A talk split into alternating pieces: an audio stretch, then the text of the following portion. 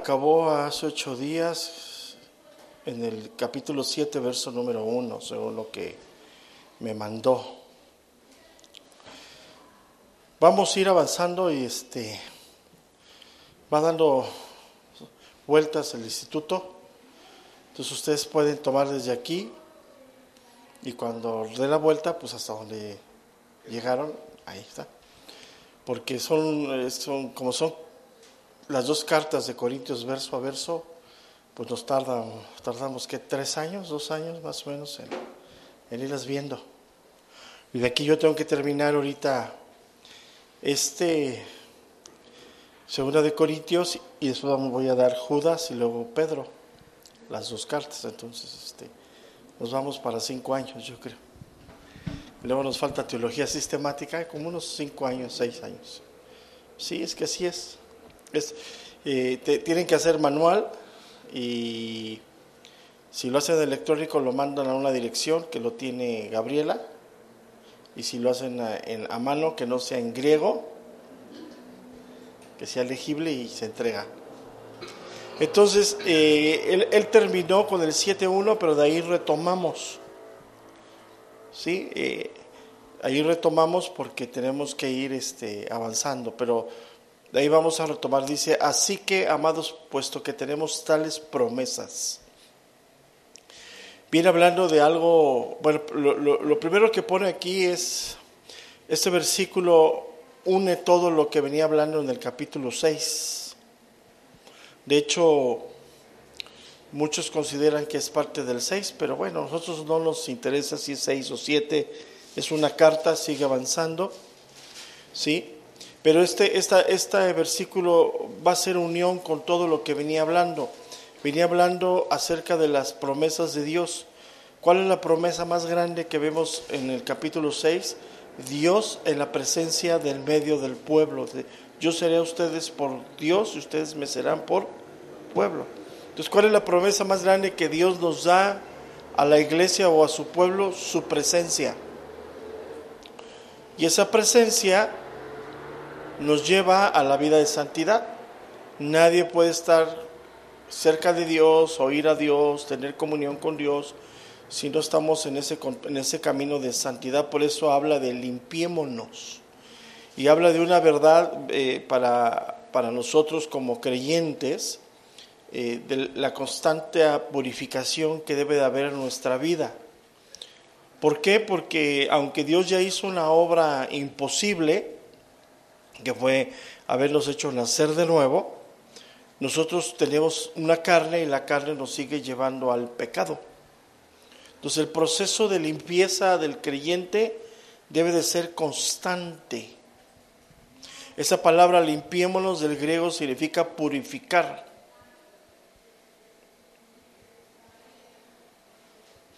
Entonces no está hablando de una sola limpieza o no está hablando de la limpieza que hace el Espíritu Santo que se llama regeneración.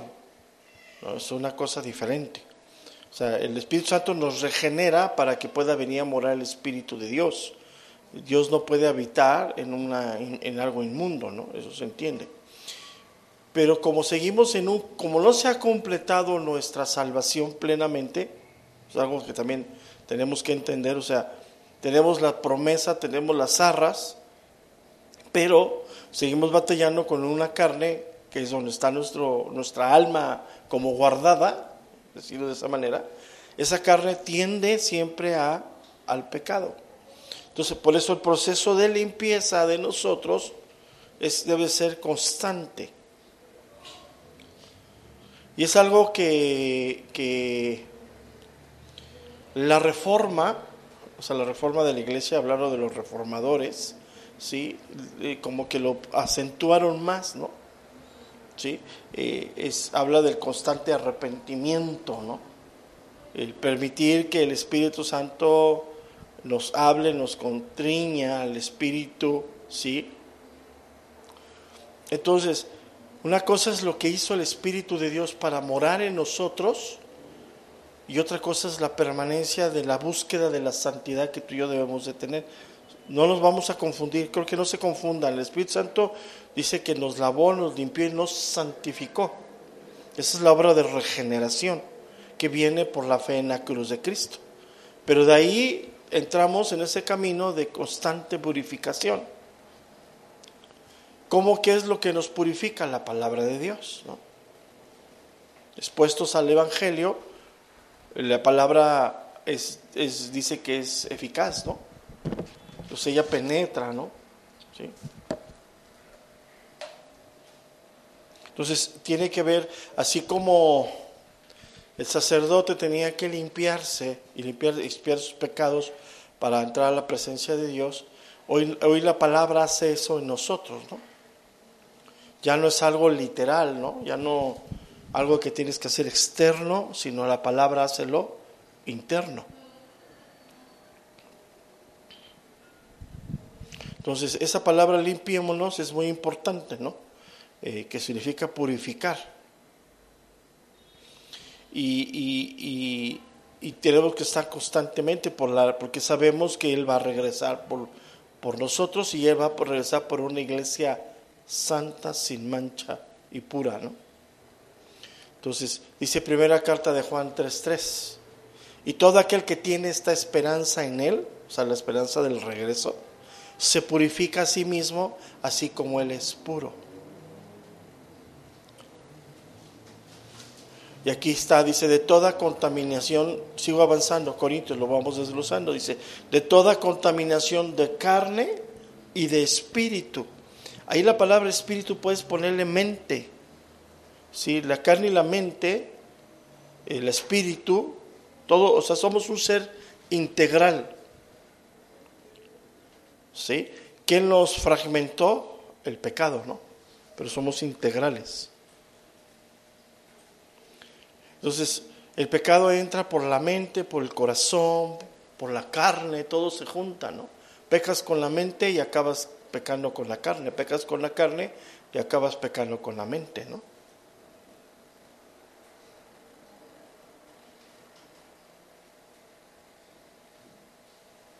Entonces, tenemos que, estar en ese proceso de, limpieza, ¿no? Porque de toda contaminación de carne y de espíritu, lo que hay en el corazón, lo que hay en los ojos, ¿no? Lo que nosotros, nuestros ojos ven, ¿no? Y esto tiene que ver mucho con la idolatría, ¿no? Con la, con la cuestión de no darle lugar a las cosas de la carne, ¿no? Y dice entonces este verso 9 que es fundamental, ¿no? Dice, limpiémonos de toda, le voy a regresar, dice, así, así que amados, puesto que tenemos tales promesas, limpiémonos de toda contaminación de carne y de espíritu, perfeccionando la santidad en el temor de Dios. Esa palabra perfeccionando significa reparar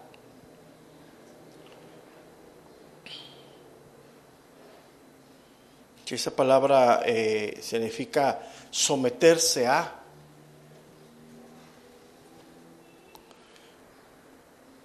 Entonces el temor a Dios, yo lo he venido hablando, una cosa es el miedo y otra cosa es el temor. El miedo es a los hombres, el temor solamente es a Dios. Tú le puedes tener miedo al chupacabras, es válido, pero el temor solamente, y el temor es reverente. ¿Qué quiere decir? Eh, eh, si el temor a Dios crece, nosotros nos, sometemos, hay una reverencia a Dios. Es una de las cosas que hace la presencia de Dios que se revela, trae temor al corazón de los hombres. Y cuando hay pecado, te ahuyentas, o sea, esa presencia, en lugar de, de unirte a Dios, te aleja, que fue lo que sucedió en el monte Sinaí. Ellos tenían pecado en su corazón de idolatría, se manifiesta a Dios y les da temor, al grado que le dicen a Moisés, sube tú, pero el pueblo debería haber anhelado subir todo el pueblo. Entonces, esa palabra perfeccionando significa someterse a reparación, hay un tipo de reparación, habla de perfeccionar.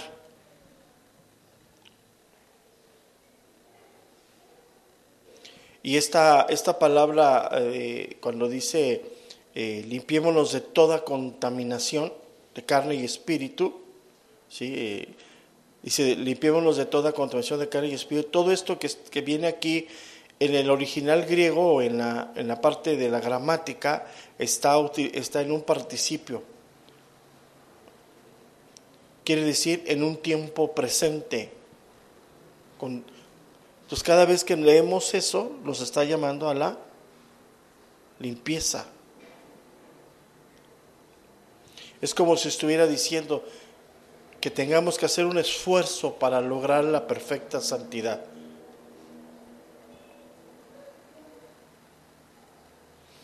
Entonces la santificación de la iglesia es un proceso continuo y requiere esfuerzo.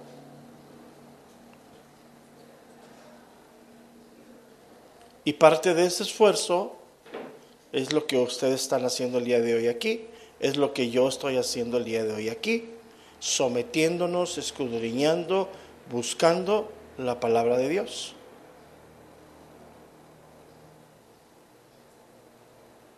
Entonces, ese temor reverente a Dios sabiendo que Dios es justo, ¿no? Cuando tú invocas a Dios en algo, sabes que su justicia es parte de su carácter, ¿no? Si tú, por ejemplo, lo invocas, si tienes conflicto con alguien, por ejemplo, invocas a Dios para la solución de ese conflicto, Dios va a obrar justamente. Te va a dar a ti la tuya y al otro su parte. Por eso es mejor por eso la iglesia se, se aleja de Dios. O sea, quieren estar a Dios bajo el Dios que ellos han concebido. Esos son los grandes males de la iglesia moderna. Cada quien ha hecho su, su propio Dios. O sea, ¿qué le quitas tú a Dios? Santidad, ¿qué le quitas tú a Dios? ¿Qué le quitas? Entonces, estás haciendo tu propio Dios y tú sientes que te acercas a Dios, pero no es el Dios de la Biblia. El Dios de la Biblia, su presencia, te va a confrontar porque hay pecado en nosotros. Y, como, y, para poder tener esa comunión con Dios hay que estar constantemente limpiándose, ¿no? Entonces, si te fijas, muchos, aún dentro de la iglesia, cada, tiene, cada quien tiene su concepto de Dios. Y es bien peligroso eso, ¿eh? bien peligroso. Son cosas así como muy, muy este, delicadas, que son imperceptibles, pero tenemos que ir al Dios que Él se revela en la Biblia. Y tú y yo tenemos que levantar nuestros pensamientos a los pensamientos de Dios. ¿Qué hacemos hoy? Bajamos la palabra y así es. Entonces, cada denominación hoy tiene su propio Dios, si te fijas, ¿no? Cada denominación tiene su propio Dios. Y, adopta, y adoptan su propio Dios y viven con eso, ¿no? Por ejemplo, una de las cosas que está muy marcada en la, en, en, en, en la que abrazan el calvinismo es, es, prácticamente ellos entran mucho en el camino de las obras, hacer, hacer, hacer, para que busquen estar santificados tomando este principio. Entonces ellos pueden hacer muchas cosas. Esas, esas congregaciones tienen muchas obras externas. Van, visitan enfermos, hacen esto, hacen el otro, pero por dentro son nidos de víboras entre ellos, ¿no? Entonces es bien peligroso todo eso, ¿no? Son congregaciones que salen mucho, ¿no? Que tienen muchas misiones cosas así, pero por dentro pues, tienen un gran problema, ¿no? Entonces, ¿cuál es, ¿qué es lo que tenemos que hacer? Es invocar a Dios y el que nos va a dar la verdad, nos va a dar a conocer la verdad, nos va a guiar a la verdad, es Dios mismo, ¿no? Y nosotros debemos de mantenernos en ese camino, ¿no? Dice primera de Pedro 1.17. Primera carta de Pedro 1.17 dice, y si invocáis por Padre aquel que sin acepción de personas juzga según la obra de cada uno, conducíos en temor todo el tiempo de vuestra peregrinación. Primera de Pedro 1.17. Entonces, cada vez que tú vayas a llevar una queja a Dios, primero vete tú, ¿no? Ya ves que esa doctrina de la denuncia, denunciar a otros, a otros, ¿no? Cuando empezaron a llegar decían, es que me robaron. Y yo empecé a levantar la voz dije, no, no, no, no, no.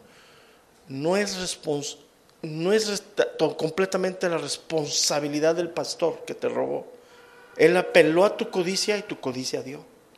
Por eso tú empezaste a dar y que para la promesa.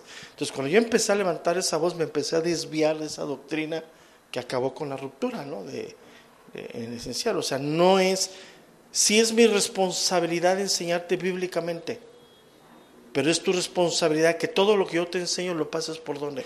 Por el filtro de la palabra de Dios. Y si, y si, y si yo transgredo la palabra de Dios, tú no tienes que obedecerme, ¿no? Tienes que obedecer el mandamiento, ¿no? O sea, todo. Entonces, si yo te llevo a la codicia, si yo te digo, hermano, vamos a hacer un pacto con Dios, y si tú me das uno, Dios te va a dar diez, pues estoy violentando la palabra de Dios, pero como eso apela a tu carne y dices, sí, pues buen negocio, ¿no? Ahorita que nomás traigo uno, pues hay que echarle uno y cuando me vaya voy a traer diez monedas en la bolsa, es buen negocio. Entonces, eso, eso ¿quién es responsable? El pastor por no darte el alimento y Dios lo va a reprochar. De hecho, mañana lo que voy a hablar es Zacarías. Una cuestión muy fuerte de parte de Dios al liderazgo, ¿sí? Pero también es tu responsabilidad. O sea, tú tienes las escrituras, yo tengo las escrituras, Dios te habla también a ti, Dios también me habla a mí. Y nos va a hablar lo mismo. O sea, el Dios de la Biblia se revela a todos por igual. O sea, ¿cuál es nuestro reto? Como yo les decía a los pastores el, lunes, el reto más grande es que nuestro entendimiento llegue al entendimiento de Dios. Hay mucho que entender, no hay nada más que encontrar, todo está ahí, pero ¿qué tenemos que hacer? Que nuestros pensamientos vayan. Entonces, la mente, el corazón, el alma, el espíritu está ligado. Si estás pecando, tu mente se entenebrece. Entonces ya no oyes, ya no ves. Entonces por eso te tienes que guardar, ¿no? Por eso eh, Pablo dice, no te acuestes con una ramera, dice, porque si te haces con una ramera, aún no eres con ella, ¿no? Mira, primera de Corintios 6, 16 dice, y no sabéis que el que se une con una ramera es un, es un cuerpo con ella, porque dice, los dos serán una sola carne. O sea, el pecado de ella se pasa para ti. Entonces, eso, es la esencia de, de, la presencia de Dios. La presencia de Dios renueva, restaura. él es Dios, es un Dios creador, ¿no? Imagínate, ¿no? Su presencia. Eh, hoy ya, por ejemplo, la doctrina de la, del mover carismático de Dios, o sea, eh, para ellos la presencia de Dios es sentir a Dios gritos, aplausos, y brincan y saltan, bum, bum, bum, y hacen como patos, y uno hace como gallina y dice, ya estuvo Dios conmigo, y salen iguales. Entonces eso no fue una manifestación de Dios. Su presencia renueva, transforma, su presencia santifica. Entonces cuando Tú sales con el domingo contristado con tu vida natural y espiritual, estuvo Dios ahí. Porque se mostró su gloria y pues la gloria de Él.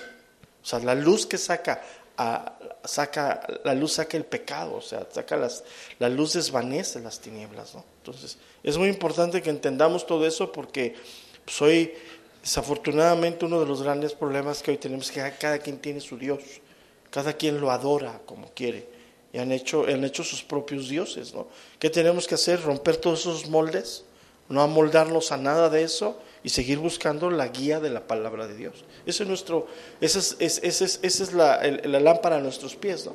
Ese es el sendero correcto, la palabra de Dios. Dice el verso número, número dos, admitimos, dice, admitidnos, a nadie hemos agraviado y a nadie hemos corrompido, a nadie hemos engañado. ¿Sí estoy bien?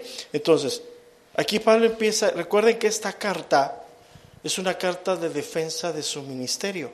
El ataque que hubo en la primera carta de los Corintios fue muy severo contra él como apóstol.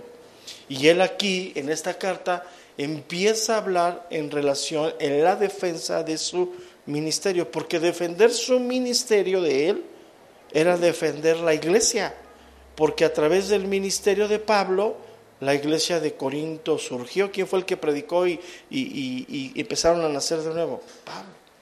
Entonces, fíjate, una de las cosas que el enemigo quiere siempre quitar la autoridad. Al quitar la autoridad, quítalo de abajo. O sea, si no hay autoridad, pues ya no hay, ya no hay pueblo, ya no hay orden, ya no hay gobierno. Es lo mismo que sucede en lo natural. ¿Qué rige a nuestro país? La constitución. Si quitan la constitución, ¿qué será de este país? Pues lo que vivimos. Este país vivimos así porque nadie se somete a la constitución. Entonces, la más la tienen ahí como adorno y la malepretan y la ponen como quiera, exactamente es lo mismo. Entonces, en este país todos los tres poderes de la Unión están regidos bajo la Constitución. Pero ellos, ¿qué hacen con la Constitución? Ah, hacen lo que quieren. Entonces, ¿qué es lo que dice Pablo aquí? Pablo empieza a hablar acerca de eso y dice, a nadie, admitirnos. Esta palabra significa sostener.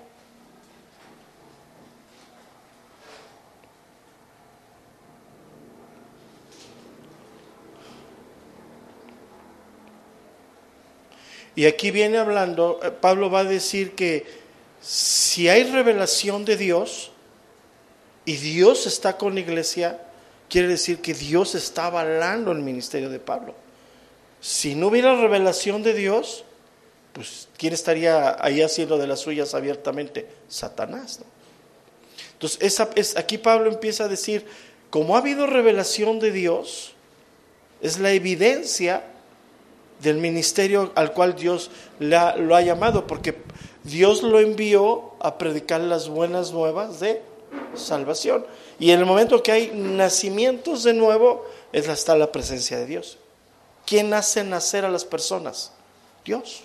No lo hace nacer ni la doctrina, ni el predicador, ni la denominación, lo hace nacer Dios a través de qué? De la proclamación de la palabra de Dios. Y si hay convertidos, entonces ¿quién está presente? Dios. Es lo que él empieza a decir. O sea, es una iglesia que es, que aquí, eh, a nosotros nos cuesta trabajo porque tenemos que estudiar mucho el contexto histórico, el lugar metido en la promiscuidad, en la perversión sexual que era Corinto, ¿no? Era como ahorita Río de Janeiro, una cosa así, ¿no? No, y acabo de ver, ahorita Río de Janeiro, en Brasil ya hay tratamientos anticonceptivos para niñas de nueve años. ¿Cómo? O sea, en mi tiempo, esa en ese tiempo éramos unos niños. Y hoy ya están promoviendo tratamientos anticonceptivos legales, legales, o sea, ya que la niña pueda tomar legalmente desde los nueve años por la cantidad de niñas embarazadas a esa edad.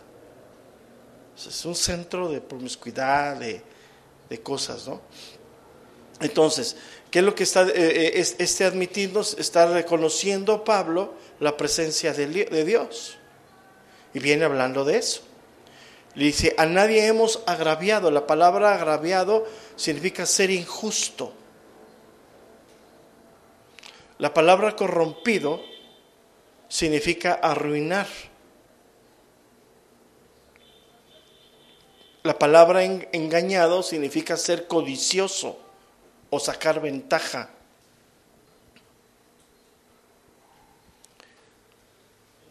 Y esas tres, estas tres palabras rechazan totalmente las acusaciones que había sobre Pablo.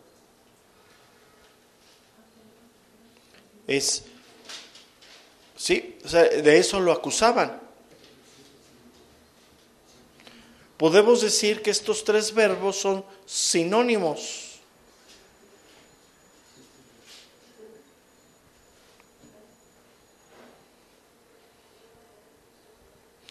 Entonces Pablo está defendiendo su ministerio argumentando que él no ha agraviado a nadie, o sea, él no ha eh, eh, eh, ser injusto con nadie, ¿no? Recuerden, él aplicó una disciplina que expulsó a un hombre de la congregación. ¿Recuerdan esa parte? Que estaba, tenía como esposa a la mujer de su padre. ¿Y qué hacía la iglesia? Nada. Se congregaba, servían. Todo mundo muy feliz, ¿no? Yo creo que era líder de diáconos aquí la señora, ¿no? ¿Sí me entiendes? Y, y llegó Pablo y dijo, ¿cómo? ¿Cómo ustedes lo permiten, no? Y, es cuando dice, lo entregamos a Satanás, es la excomunión, o sea, dejarlo sin la cobertura. Pero ¿qué es lo que se busca con esas medidas? Que la gente se arrepienta. Mira, nosotros expulsamos a un joven hace un año, ¿no? Y algunos hermanos que ya no se congregan aquí, como él toca el teclado, lo contratan. Sí, sí. Y el último que lo contrató, lo contrató para los 15 años de su hija. Y se fue de aquí porque fue a hacerle sus 15 años a su hija. Y ahí está, está la fiesta de los 15 años y él tocando el teclado. Sí, qué impresionante, ¿no? O sea, él se fue por cuestiones eh, de, perversidad sexual, fuertes, muy fuertes. Sí, está hablando de Urias, por eso lo expulsamos. O sea, yo lo, estuvimos ministrando casi dos años, no quiso, por un caso muy fuerte, nos escondió un segundo. Pero como le decomisamos el teléfono, tenía todo en el teléfono y lo compartía con, con un grupo de hermanos cristianos. Entonces, como decomisamos el teléfono, cuando pudimos abrirlo, nos encontramos que había otro caso y él no nos lo había dicho. No, fuerte. Y, sin embargo, ¿qué tienes que hacer? Decirle que se vaya. primero lo pasé con el pastor Marco, le dio la vuelta a Marco, le dio la vuelta a Marco, luego lo pasé con mi esposa, ahí ya no quiso, fue. Entonces, lo que tenemos que decirle, tienes que retirarte. Y, lo curioso, ¿no? Que, unos hermanos lo, contratan para sus, sus eventos, que toca el teclado como ángel, ¿no? Que es por medio del cual se metió para poder engañar. No, no, muy fuerte. Y, es, y, su papá, su papá sigue con nosotros, su hermano está aquí. Y tú lo oyes hablar y, te, y habla como niño, le dice a su papá, papito, así es, mi papito, dice. Entonces yo le dije, oye, a mí no me vengas con tus payasadas, tú, tú no eres de papito, tú eres un perverso, le dije. Entonces como ya no, no le gustó, pues ya. Entonces, ese es el asunto. Entonces, dice Pablo, a nadie hemos agraviado, a nadie hemos corrompido, a nadie hemos engañado. De eso lo acusaba, ¿no? Imagínate todo, los, los por ejemplo, el, que lo, el que lo estuvo ministrando, la boda del, la boda del papá, porque se casaron, creo que hicieron bodas de oro, del papá de Elías. Elías Carpio. Su papá es pastor de Elías. Cumplieron creo que 50 años de, de matrimonio, su papá es de Elías, o no sé. Sí, y en, y en esa boda el que tocó el teclado fue Urias. Y dices, oye, imagínate todo lo que se habla, ¿no? Todo lo que, lo que se dice. Por ejemplo, uno que lo, cuando lo expulsamos, el que lo contacta, sí, pero a las dos horas fue este el que era de mantenimiento, ¿cómo se llama? Samuel Salas. O sea, es una pudredumbre. Pobrecito, te sacaron. Imagínate, ¿no? Y aquí metiéndose, queriendo engañar a niñas. Bueno, señoritas, pues. No, no, muy fuerte. Entonces era una de las acusaciones que le hacían a Pablo, ¿no? Que él había corrompido a los corintos. Lo acusaban de eso. Entonces todos estos, estos, esos son sinónimos, uno, uno, uno encierra, o sea, da la idea de todo eso, ¿no? Y lo acusaban también de haberse enriquecido. Por eso vemos verbos, palabras, ahorita lo vamos a leer, dice, como no teniendo nada, ¿no?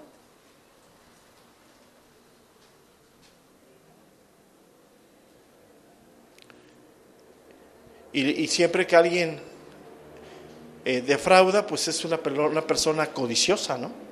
¿Por qué roban? Por codicia, ¿no? Nunca se satisface, ¿no? Entonces acusaban a Pablo de todo esto, ¿no? Y, dice Pablo en el verso número 3, no lo digo para condenarlos, condenarlos, dice, pues ya he dicho antes que estáis en nuestro corazón, para morir o para vivir juntamente. ¿Qué quiere decir con, con lo digo para condenarlos? Pablo no está diciendo que por eso ellos van a dejar de ser creyentes. O sea, aunque habían hecho caso, hecho, habían prestado atención a falsos rumores, ¿sí? El hecho de que Pablo esté diciendo, yo no he hecho eso, no quiere decir que iban a dejar de ser creyentes, eso significa, ¿sí? Pero ¿qué, qué aprendemos aquí? Es bueno reafirmar la verdad cuando hay acusaciones falsas, en cierto tiempo sí, en cierto tiempo sí. ¿no? O sea, una de las cosas que, por ejemplo, yo he dicho públicamente, una vez que a mí me acusaron de que yo, cuando nació mi nieto, una familia que no sé qué familia, yo la hice que eh, hiciera un fraude en el hospital para que pudieran meter a mi nieto al, siglo XXI, ¿no? A Seguro Social.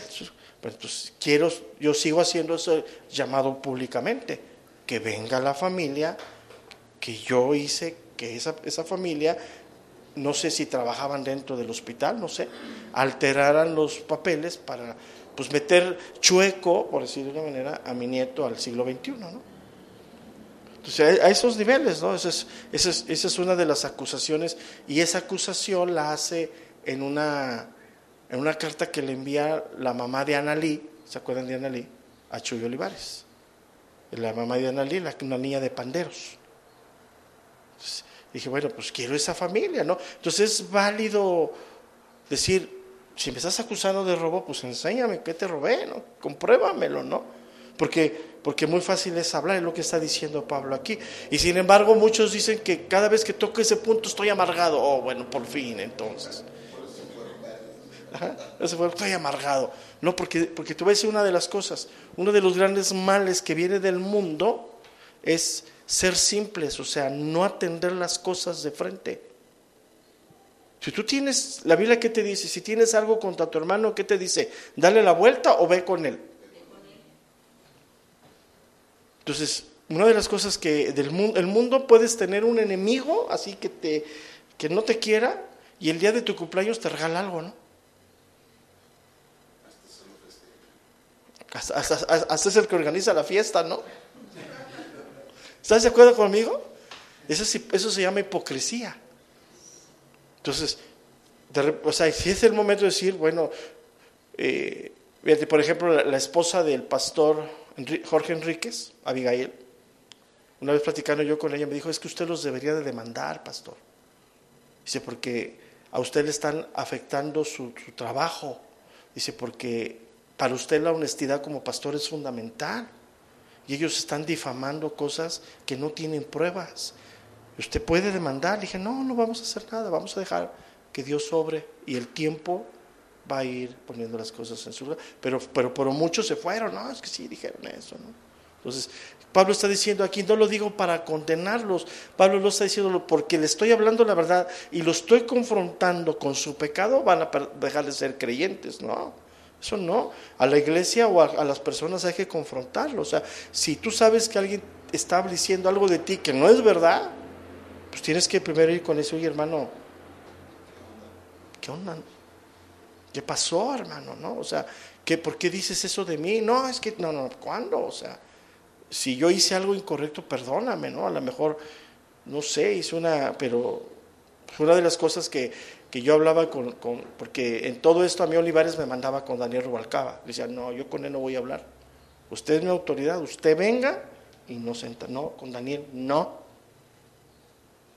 Y estuvimos así casi dos meses. No. ¿Por qué? Porque era la intención de Olivares, que yo me sometiera a la autoridad de Daniel Rubalcaba. Dije, no, eso ni soñándolo. Pero bueno, entonces dice, dice, no lo, no lo digo para condenarlos, ahí lo pone muy claro. Pues ya he dicho antes, fíjate, esto habla, eh, del, ese, ese dicho antes habla del comportamiento que estáis en nuestro corazón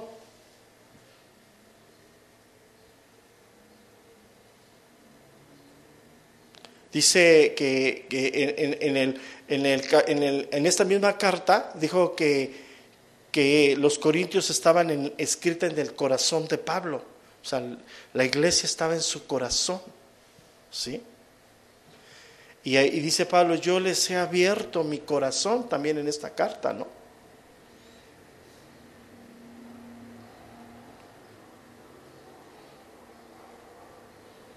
Pablo está diciendo que la iglesia, y lo ha, y lo ha mencionado anteriormente, ¿sí? es el centro de lo que Dios lo mandó a hacer. Y él estaba destinado a dejar su vida por la iglesia y lo estaba demostrando, ¿no?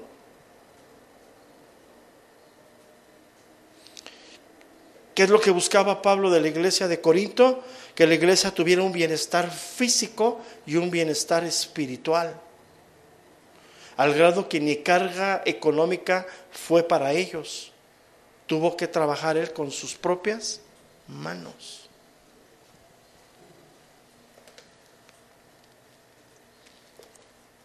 Pablo había entendido, y este versículo, hermano, está reflejando el principio de que nos enseña la Escritura, ama a tu prójimo como a ti mismo. Y Pablo lo está diciendo. ¿Sí? Entonces, no lo digo para condenarlos, pues ya he dicho antes que estáis en nuestro corazón, para morir o para vivir juntamente.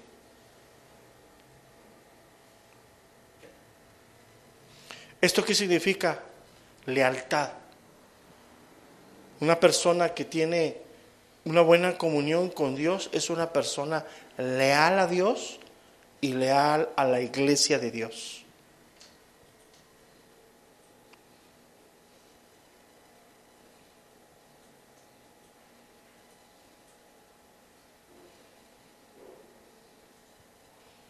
¿Sí? Esto es algo muy importante que tú y yo debemos aprender. El que nos injerta en la congregación, ¿quién es? Dios.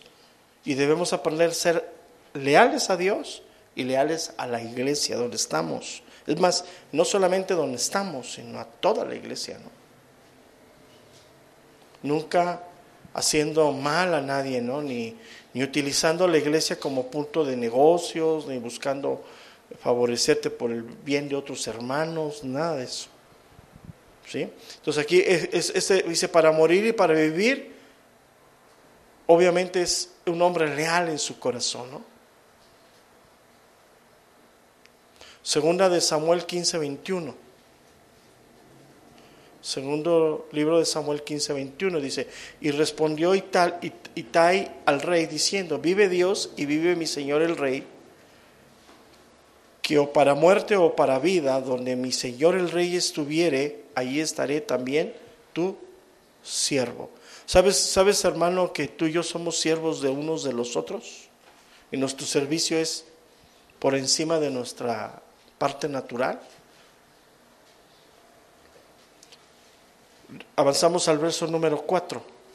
Dice, mucha franqueza tengo con vosotros Dice, mucho me glorío con respecto de vosotros. Lleno estoy de consolación, sobreabundo de gozo en todas nuestras tribulaciones.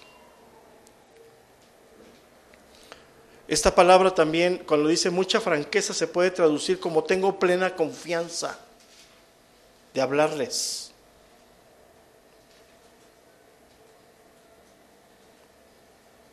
Y sabes que una de las cosas que los niños tienen, los niños tienen, los niños son bien francos.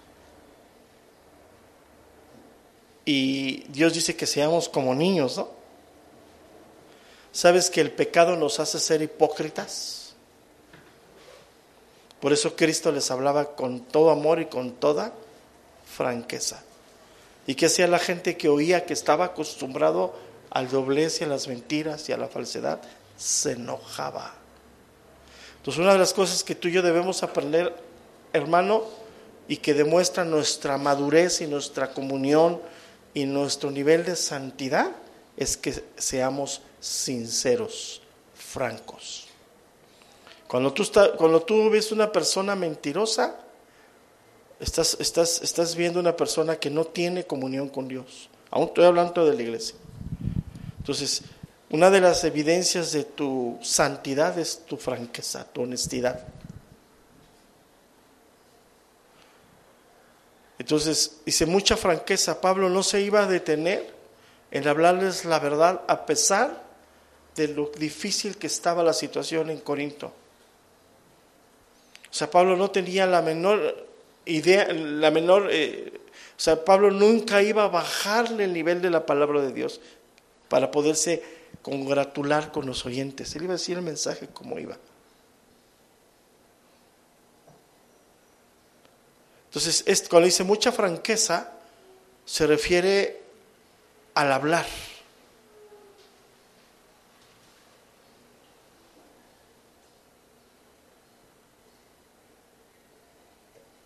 Entonces la enseñanza bíblica debe de ser sincera a lo que Dios quiere.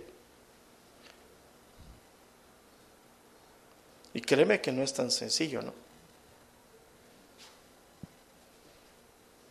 Y Pablo les estaba hablando con toda sinceridad.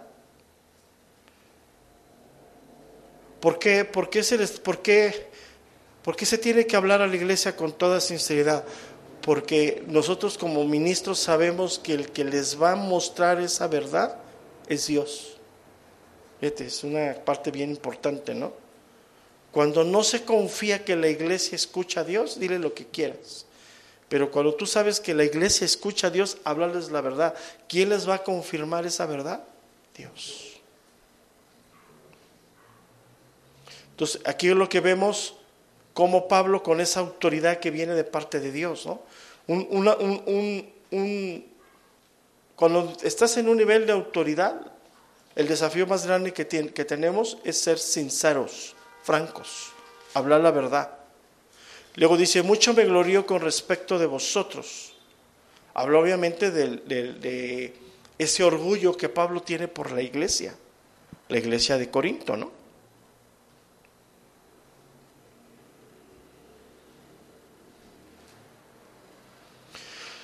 Y ya aquí empezaba a haber una restauración de la relación entre ellos. ¿Quién, quién está aquí? Esa restauración, ¿quién la estaba provocando? Dios. Y ambos, tanto Pablo como los corintios, estaban escuchando la voz de Dios. Dice, lleno estoy de consolación. Quiere decir, quiere decir, estoy animado, Pablo está diciendo aquí.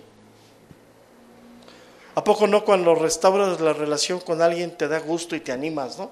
Dice, ah, se acabó el problema, ¿no? Dice, sobreabundo de gozo en todas nuestras tribulaciones.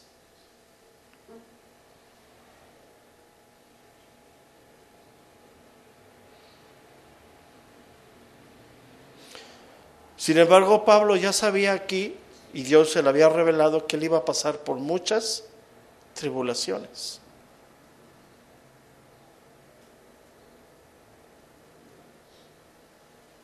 Y aunque él tenía ese, esa parte de, revelación de Dios, él estaba gozoso por lo que estaba sucediendo en este momento.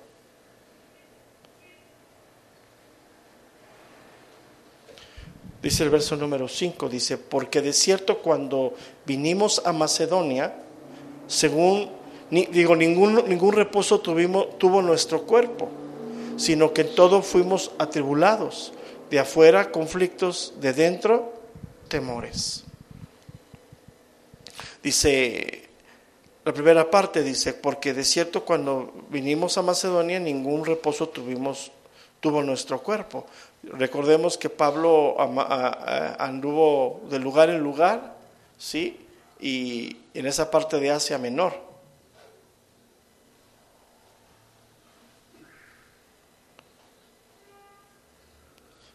No, se pudo establecer plenamente, ¿no? Y llegó un momento en donde él pues, llegó a Corinto deprimido, ¿no? Después de lo que pasó en Atenas, ¿no? Recuerden que en el aerópago de Atenas fue ridiculizado cuando dijeron, estás loco, Pablo, eso de, la, la, resurrección, ¿no? Dice, sino que en todo fuimos atribulados, de afuera conflictos, de adentro temores.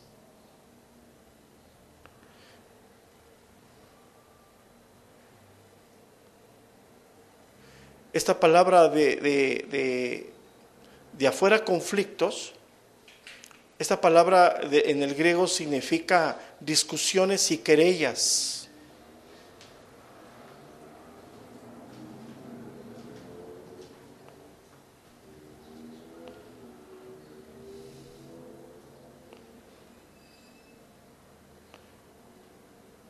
Y los temores que tenía Pablo era acerca del, bienestar espiritual de la iglesia.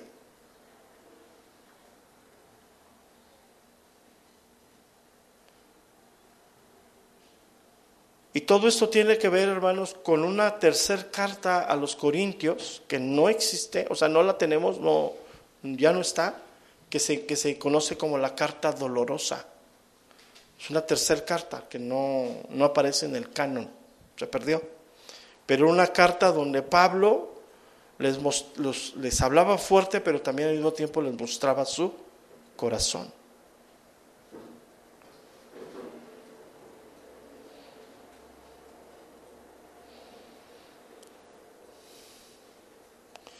Y esta, esta, esta, esta, frase, conflictos por fuera y temores por dentro, fue una frase que se acuñó en los primeros años de la iglesia.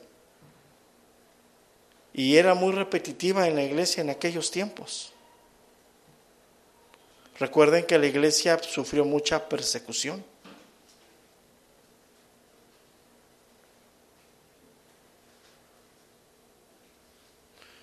Y recuerden que siempre hubo mucha controversia en cuanto a la revelación de Dios, ¿no?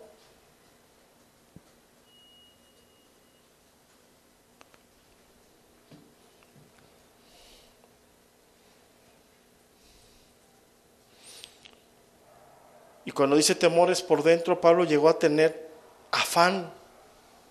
Recuerden que el afán en sí no es bueno, ¿no? O sea, es una de las cosas que a veces nos pasa a nosotros como pastores, ¿no?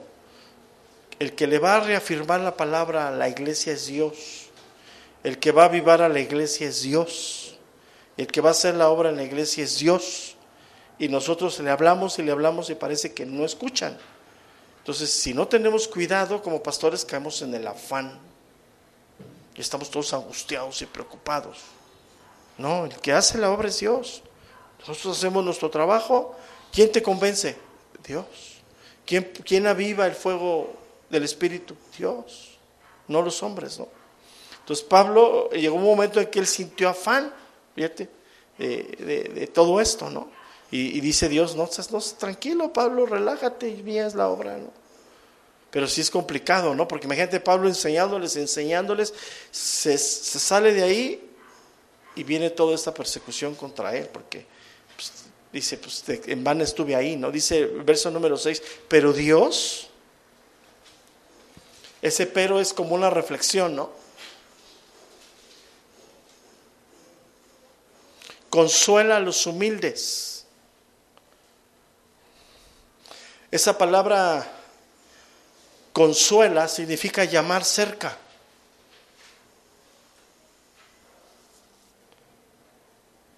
¿Tú quieres ser consolado por Dios?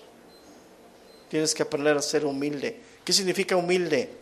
Dependiente. No humilde que mañana vengas con la ropa sucia, así andrajoso, guaraches. Habla de dependiente. Ante todo, yo por eso en ese tiempo los pastores querían hacer y dije, no, no vamos a hacer nada. Nos vamos a callar y vamos a esperar. Porque pues, lo más fácil era haber cerrado este Tláhuac, ¿no? Y hacer una manifestación ahí. Tomamos ciertas precauciones porque eh, hicieron una cuestión muy fuerte hacia nosotros como personas y tuvimos que guardar nuestra vida, por eso fue el cambio de, residencia inclusive. ¿Para qué? Porque pues, allá es diferente, ¿no? Aquí podíamos, como si sabían muchos dónde vivíamos, dijimos, no, algún día vamos a pasar algún, una situación difícil. ¿Por qué? Porque cuando tú llevas a la violencia, invocas a la violencia y agitas a la gente a la violencia, en un momento se puede salir de control. Entonces, ¿qué hicimos? Dijimos, no, guardamos silencio, seguimos, nos guardamos y Dios pondrá los tiempos. Y fue lo que estamos haciendo. Entonces es lo que Pablo está diciendo aquí. Él, él, dice, sino que en todo fuimos atribulados de afuera y conflictos de dentro y con temores. Pero Dios que consuela a los humildes, nos consoló con la venida de Tito. ¿Por qué Pablo recibió consuelo con la venida de Tito, por las noticias que Tito traía de Corinto.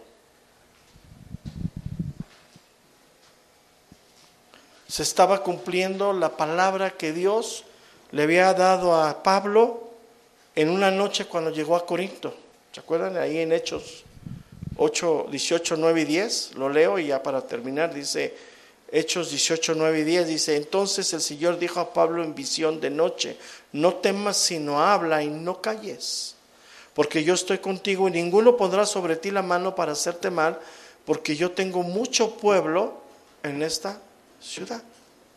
Entonces se estaba cumpliendo el propósito de Dios porque Corinto fue una de las congregaciones más numerosas de aquel tiempo.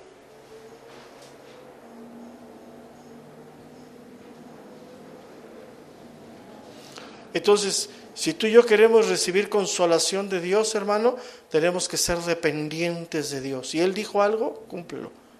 Si Él te llamó a servir, sirve. Si Él te llamó a estudiar, pase lo que pase. Esa es la parte donde tú y yo debemos aprender. Entonces nos quedamos en el verso número 7, donde dice, y no solo con su venida, sino también con la consolación con la que Él ha sido consolado en cuanto a vosotros, haciéndonos saber vuestro gran afecto, vuestro llanto, vuestra solicitud por mí, de manera que me regocijé aún más. Dentro de ocho días continuamos ahí, deja, voy a poner mi marca. Se fue muy rápido la hora. Y sentí. Entonces cuando volteé dije, ay ya. Pero ahí vamos avanzando. Entonces ustedes inician desde aquí y cuando dé la vuelta, ya nomás llegan hasta ese punto y concluyen. Porque ahí como para el 2025 estaremos acabando.